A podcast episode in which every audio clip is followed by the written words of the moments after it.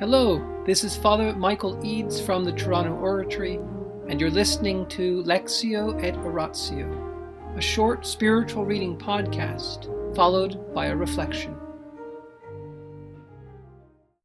The Life of St. Philip Neri by Antonio Gallonio, Section 13, Chapter 155. He predicts the future.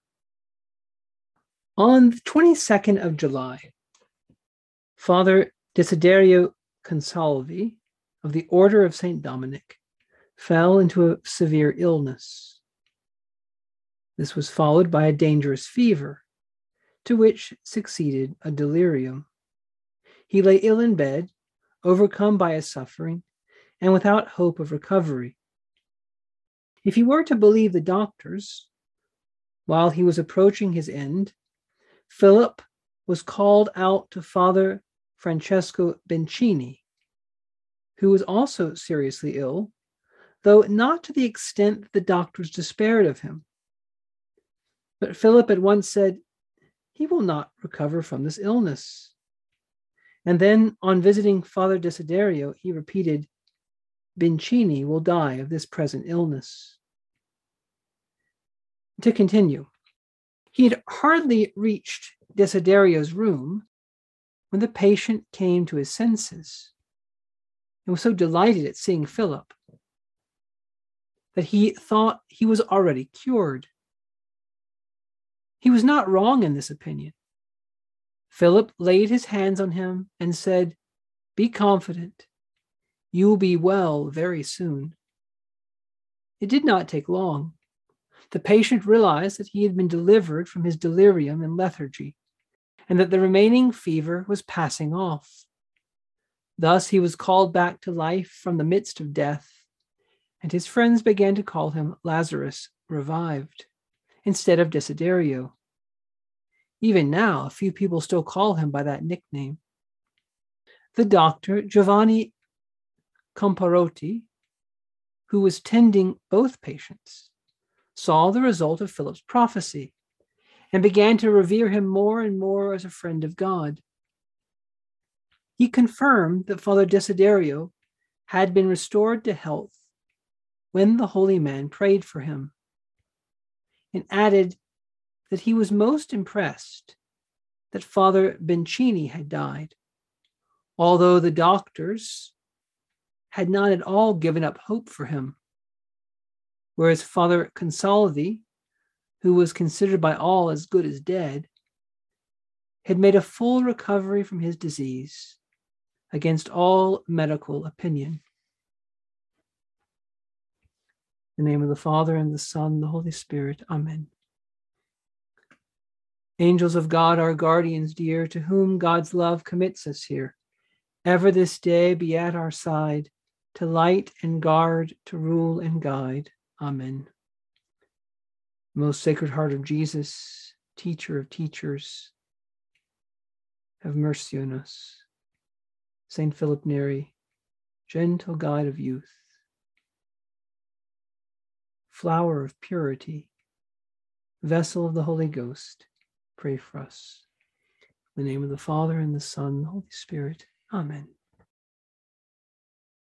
Father Gallonio is very aware of the teaching of St. Thomas Aquinas about prophecy and about miracles. And he's very interested in this book of trying to show the world that St. Philip had these gifts of prophecy and miracles and other charismatic graces. Why? Because charismatic graces are given for the common good of the church and they are often given as a sign that someone who does these things is very holy. And he's trying in this book to show people that St. Philip is a saint. He's working towards Philip's beatification. He's working to give evidence that a wonderful saint had been given in his time. So, where does prophecy come from? Well, it's all over the Old Testament. We're here in the season of Advent and we're reading the prophets of the Old Testament. The prophets are the ones who were given knowledge that's very difficult to obtain, knowledge that's proper to God, knowledge especially about future events, but in general, things that are difficult to know. But prophecy is not just in the Old Testament. We have the prophets, but all through St. Paul's writings, he speaks about prophets. In the, in the first letter of the Corinthians, chapter 12, he speaks about various charismatic gifts of the Holy Spirit the word of wisdom, the word of knowledge, the word of faith, miracles, healings, prophecy, discernment of spirits, tongues, interpretation of tongues. All of those gifts are said to be from the one and the same Spirit for the building up of the church. And if we need special gifts to persuade others of the truth, wisdom, word of knowledge, word of faith, to convince people about the gospel. These are special gifts given to people. We also need to confirm the gospel, to proclaim the gospel in a intelligent way, but also to confirm it. What does that mean? Well, we cannot prove the gospel like in a mathematical way. We can't prove it by philosophy. We can't prove it by science that the one we're getting ready to celebrate his birth is God from God, light from light, true God from true God. That cannot be proven in a scientific, mathematical, philosophical way. We can create arguments, we can create evidence, but it rests on faith. It rests on believing those who were first eyewitnesses and those who have handed it down, believing the word of another, believing above all the word of the church. But how do we know? How do people know that this messenger is from God? Therefore, if you can't prove the truth of what they're saying, well, we need signs that prove, confirm the message. Isn't that what Jesus said? Go and proclaim the gospel to every creature, he said in Mark's gospel. And I will be with you, confirming what you say. The Lord was there confirming how? By prophecy, by miracles, by healings, by discernment of spirits. In other words, knowing things, prophecy, that only God could know. And the best doctors of the day thought Desideria would die and they thought that Father Bencini would not die. That's what all medical opinion thought. And St. Philip did not just guess. He wasn't just saying, well, all the experts think that the Raptors are going to win, but I think, you know, I got a hunch that they're going to lose. No, it wasn't that. Philip said for sure, no, Bencini's going to die. Desideria's going to get better. He had a certainty about that. How? because he had this gift of prophecy. The Lord revealed to him things that very few other people knew. And the doctor, Dr. Comparotti, therefore was convinced that he was a friend of God. You see, that charismatic grace is a sign that this man is close to God. It's exactly what Dr. Comparotti realized that Philip had this special gift from God and God was with him. And so we have to pray that the church will not only be orthodox, we need that. Of course, we need that. The church will not only have beautiful liturgy that reflects the fullness of the mystery of God as best we can. We need that.